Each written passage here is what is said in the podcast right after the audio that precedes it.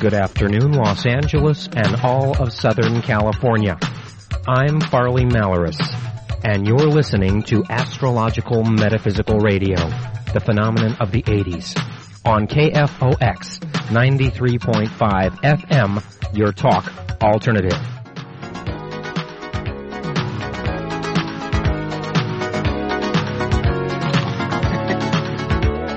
Well, Southern California, guess who creeped in the woodwork this morning? It's your old buddy Farley. And, God, can you believe these transits? I hate early cardinal transits. I wonder what I did to make myself this sensitive. And why does Venus have to rule the throat? I have a T-square in my Venus. Seems like no matter what you do, you're an astrologer, you understand the mechanics of astrologer, astrology, astrology, astrology ski. You, you know what's, what's approaching, you know? I've been an astrologer since 1976, and I'm an expert at knowing my own chart. And every time I know there's a transit hitting, even though you try to prepare for a transit or you try to prepare for a certain karma situation. Like I knew my throat was going to be sensitive. I really haven't done anything to deserve this, you know. But uh, I must have done something somewhere, right, God? But anyway, I end up with a sensitive throat. Now, how are you supposed to do a radio show when you have a sensitive throat? You know, like my throat is like my vital organ here on the show. But Venus rules the throat, and I'm having a T square on my Venus. So I find myself spending all this money. You know, when you have a hard transit to your Venus, not only do we find ourselves in vulnerable financial situations.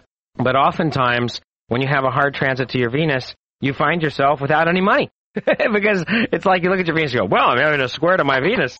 Perhaps does this mean a couple of bills might crop up? No kidding. How about $1,800 MasterCard bill out of left field that I forgot I owed? Went to the bank. I said, oh, by the way, how much do I owe MasterCard? And the guy goes, oh, almost two grand. I went, wonderful. I'm having a T-square on my Venus. So you actually, you try to prevent these things being an astrologer, I call this issue that I'm talking about today fighting the transits. It's when you know you're having a transit, you know that something's happening in your life, you're even an astrologer, or you've called me and I've told you that something's happening. Impulse shopping, possibly a health transit, a career change, a relationship change. And oftentimes you'll say, ah, you know, no way, you know, like it's not going to happen, it won't occur. Especially those of you that are some of my better astrology students when you know you're having a hard transit and you really don't like to be negative because you know that when you are negative, it manifests. So you do whatever you can, even if your life is very uncomfortable, you do whatever you can to reaffirm the positive and reaffirm the positive vibration because sometimes some of these harder transits just don't do well. So if people say, how are you? I say, oh, I'm wonderful. My throat feels fine. And that way you can manifest and overturn the effects of an unusual, negative, or uncomfortable transit. Or let's say you're having a, you, you know you're going to have a transit with a relationship ahead of time. Like you know you're going into an aspect where your Mars is going to be under severe attack from squares and oppositions and inconjuncts. Or your Venus is going to be under severe attack. And you know that during this two, three week period in September or July or August or whatever, that you are shown problems in relationships. And you say to yourself, oh, I'm so glad I know there's going to be a problem in relationships because this way I'll do whatever I can to overcome and avoid it and avoid relationships, right? And then July or August or September or whenever this transit hits, bingo, there you find yourself depressed because you just got rejected or someone you loved or cared about went out and cheated on you or treated you like dirt or whatever. And you find yourself down in the dumps because you couldn't avoid that transit. An old buddy of mine, I think Sydney Omarr, was a guy who used to say, the stars don't impel, they compel. And when I heard that, I thought to myself, right. you might think the stars compel you, buddy, but they sure as heck do a lot to impel me. I wonder what my life would have been like if I wouldn't have been an astrologer or if I had not been astrologically oriented. Of course, I probably would have been very depressed and very insecure and very unemployed and very broke, very homeless and very whateverless. But uh, at the same time, by understanding astrology, it is interesting and it is fun to note that all vibrational changes that are upon us will pass. It's usually a matter of timing. I do also understand that, uh, unfortunately, even those people with dread illnesses, it's like it's not going to last forever. You know, either you're going to get better or you're going to die. You know, so all things really do and they must pass astrologically, and that's where I find is the wonderment of life in this dimension, the fact that there is limitation. Who's to say? I heard a funny joke by Rita Rudner. She said that a friend of hers was having a baby and she was in labor for 36 hours. And then Rita said, I don't think there's anything pleasant I'd like to do for 36 hours. And I thought, really? but you know, that's what life is really all about. When your chart gets hit by a hard transit, and God knows we try hard to avoid the turmoil of life, we try hard to be put in a situation where we are oversensitive or too sensitive or over responsive to a certain situation. We always say to ourselves, ah, we know we're supposed to say so what, and we know we're not supposed to take this dimension personal. We know life's too short to take personal, right? But you're still in this body. Your soul, in its eternal form, is an incredibly limited expression in this body. And this body serving as the life computer, receiving all the input and all the output and all the data.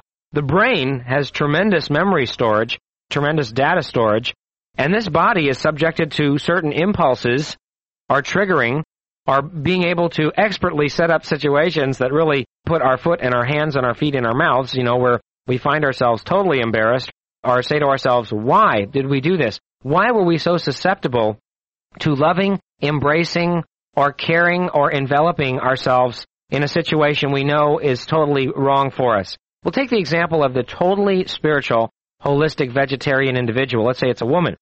And all of a sudden she falls for a man she knows nothing about. There's something about him. She obviously has a karma with herself concerning this man as a catalyst.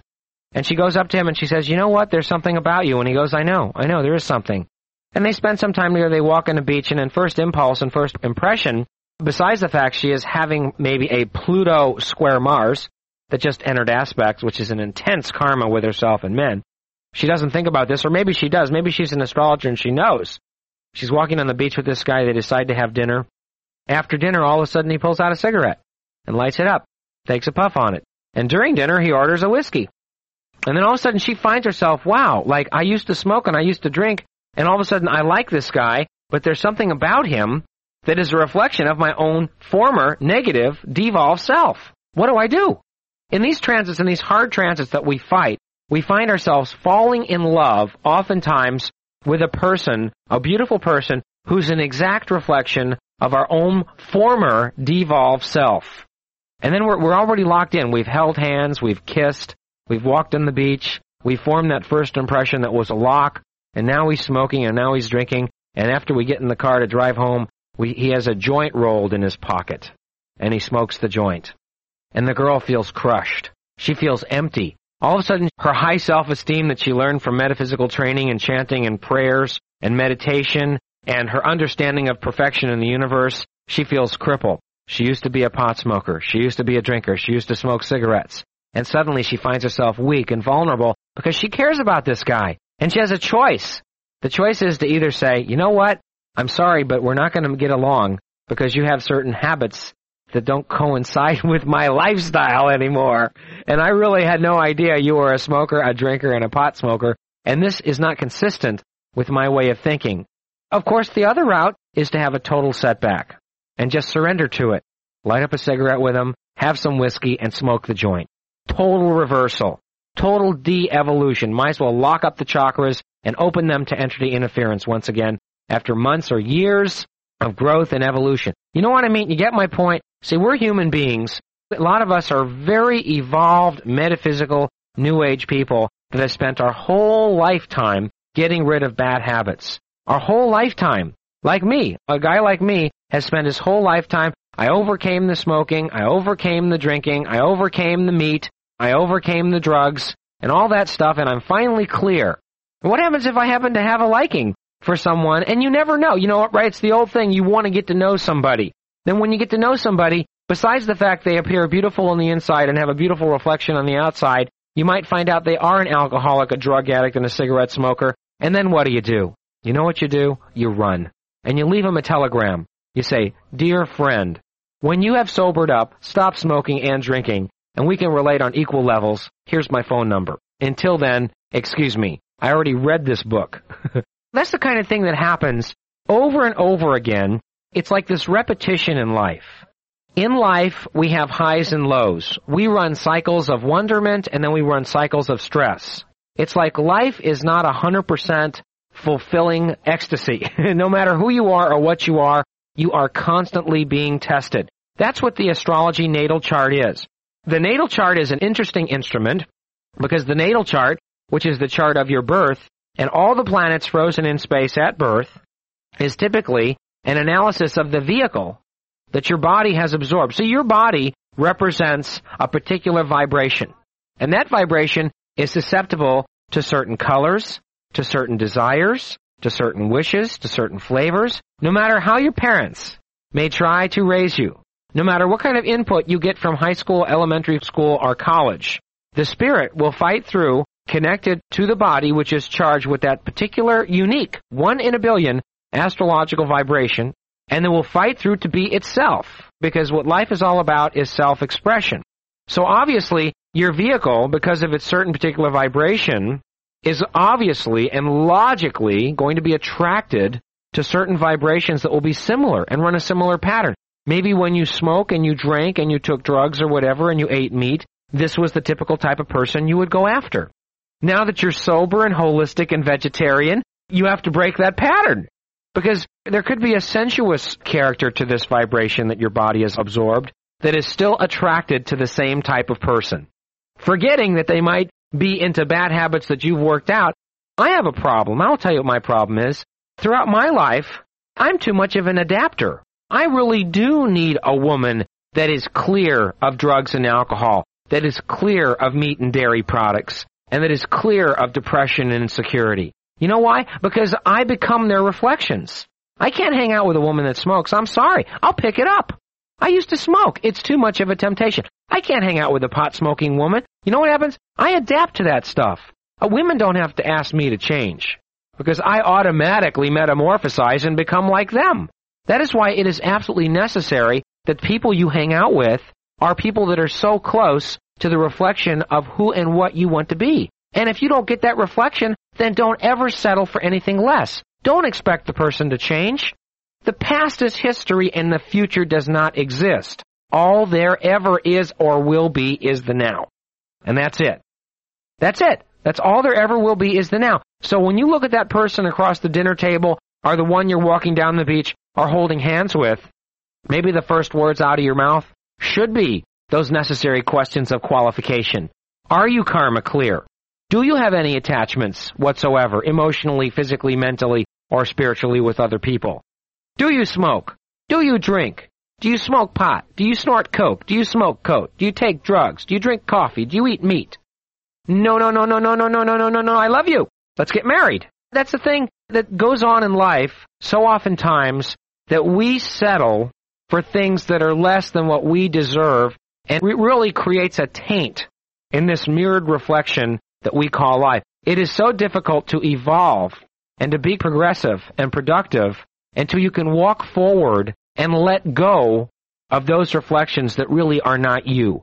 And I think the problem we have in life during these difficult transits, fighting these transits that impel us to go through the constant test of being in the wrong career over and over again, of working for the same kind of boss over and over again, of being in the same kind of bad relationship with the same lying, cheating, devolved, unholistic, unsober, unspiritual person who might pretend to be, oh, I only have a glass of wine every night and a couple of drinks during the weekend. I'm not an alcoholic, right?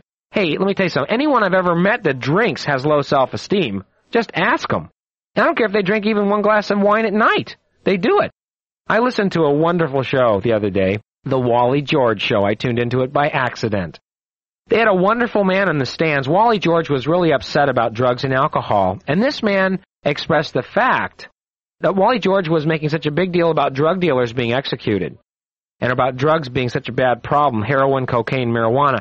Do you know that alcohol is much more of a harmful drug, a legal drug, right, than anything that is ever illegal? More people die times a hundred or times a thousand from alcohol induced diseases than for any other single reason. If you want to know what drug I think should be abolished, no offense, but liquor.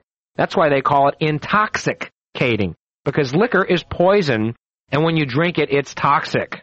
And Wally George must have a few drinks once in a while, because he, he didn't like that man, and he was on the hot seat, he popped that guy off the air, you know? He didn't want to hear that.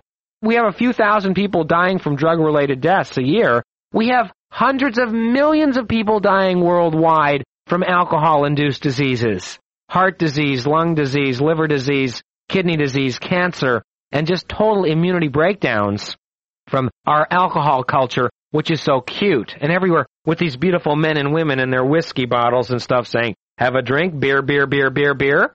There's a massive liquor lobby out there. And I'm not trying to put you down if you drink. Hey, I did.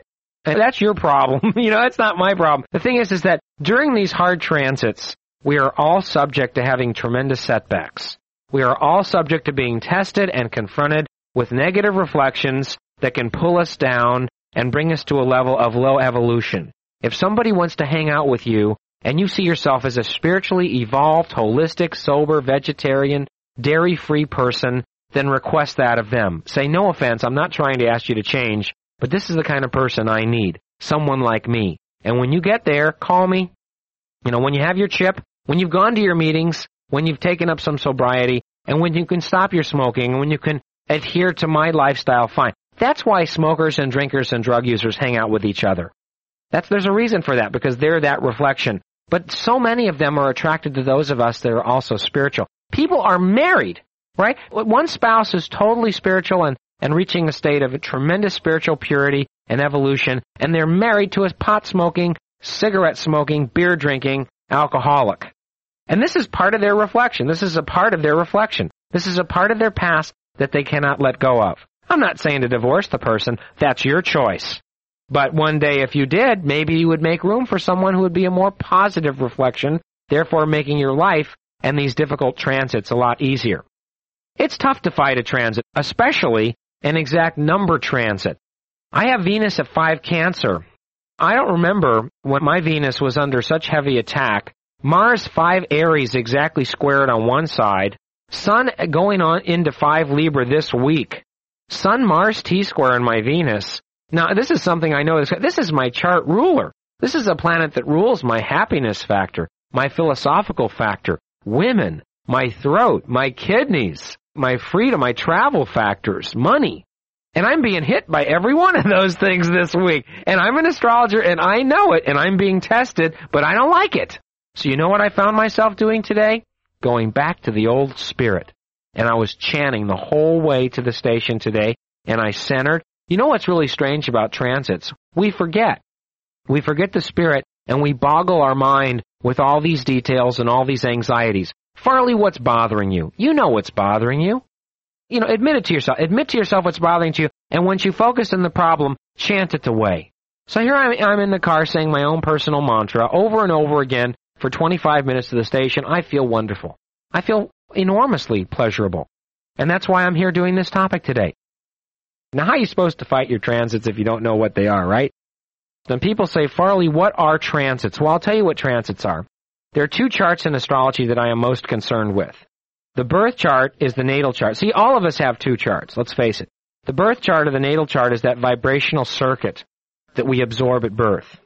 Okay, that's our vibration that stays with us during one whole lifetime and creates a vehicle, a human vehicle in the body that the soul tries to express itself through. Also, you can get what is called the transit chart. See, because the heartbeat of the universe are the planets that never stop moving. When I say that Mars is 5 Aries and that it's square my Venus at 5 Cancer, that means the moving Mars in the sky is in stress aspect to my Venus, my private Venus at birth. When I say the sun is moving into a square to my Venus, that means the sun in the sky. I'm having a transit. I'm having a Mars square Venus and a sun square Venus. In the transit forecast, we tell you when you have these energy patterns and we explain to you what they mean. This is how astrology works. We help prove to you the cycles of life and why you throw yourself in different behavioral patterns. Life for me has been so traumatic at times. Pre my rebirth in 1976, pre-astrological and metaphysical Farley put myself through a heck of a lot of traumas. You know, besides almost dying of the flu in college, and a couple of major wisdom teeth surgeries, which I didn't like. And also, besides um, catching a ricochet in the eye from a BB incident, putting a stick through the roof of my mouth when I was a kid, getting bit by a puppy, in my hand when I was a little boy. I mean, I had these things happen. Being a Scorpio moon, you are tested constantly. And sometimes it's so gestalt. Life is so gestalt that if you go one place, it feels good. And if you go to the other place, you might think it feels good, but eventually you get shocked. But, you know, the interesting part about my life is that the reason why I'm a survivor is because I know how to recenter. And during these hard transits, we get ourselves in trouble. We put ourselves in hot water. We set ourselves up during incredible tests. I'm talking painful tests. Depends what kind of pain you're into. My specialty is emotional. I, you know, some people like to go to the hospital. No way. I, I somehow avoid that. You know, uh, 40 years old and thank goodness I can avoid that. But some people really do get involved in this pain syndrome. And I consider myself blessed because I know how to recenter. I'm a fanatic on recentering. In other words, what I do is I reaffirm my spirit. I take a look at this body and this person, which is Farley Malorus, and I get into a so what type energy because this is not me. This is not an eternal expression of my creative self. This is a limited expression. This is a flicker expression. What I do is I get into the eternal significance of the God force and my relationship to it. And I always get back to meditation and chanting and my mantras. I'll be honest with you, I'm not afraid to admit that I am a dedicated user of the Hari Krishna mantra. You know, Hari Krishna, Hari Krishna, Krishna Krishna, Hari Hari, Hari Rama, Hari Rama, Rama Rama, Hari Hari, because it's wonderful for me to use in the car without closing my eyes. It's outstanding for sobriety purposes, because I know a lot of people that find it difficult to take drugs or smoke and use that mantra. And also at the same time, it works for me. I've also used the Zen Buddhist mantra, Nam-myo Renge Kyo. I don't care if people get upset that I use more than one mantra. That's my choice. They're out there. I use them. I use a transcendental meditation mantra that I can't say out loud. But you know, whenever I go back into those mantras, it never fails. It allows my body to form a bridge with my spirit, with my higher self, and put into perspective the karma that I'm going through that is causing this pain. Because usually it comes from a third dimensional obsession of some kind that may be a career, could be a woman, could be a financial thing, could be a physical thing, or just a low self-esteem symptom. And it never fails that I am instantly granted a recentering, and it feels wonderful. I think that karma from the eternal cycle of the universe is ever present. I really think that, unfortunately, the things that we are susceptible of doing thousands of years ago oftentimes are things that take us thousands of years to overcome. Uh, for example, the pull for power, the pull for competition, the pull for money, the pull for control, or the pull for lust and sexual dominance are things that are just basics that we all find necessary to overcome. You know, and only the few, you know, uh, can rise up above it. I was thinking today, gosh, I wonder what life would be like if I didn't need sex or love or romance. I wonder how efficient I would be if I wasn't always susceptible to looking at all these beautiful people. And gosh, I think I'd probably be a multimillionaire by now, I'm sure. Okay, there's another edition of Astrological Metaphysical Radio. I love you all. Have a nice day. Remember, life's too short to take personal. We'll see you real soon, weekdays on KFOX 93.5 FM at 12 noon. Bye everybody.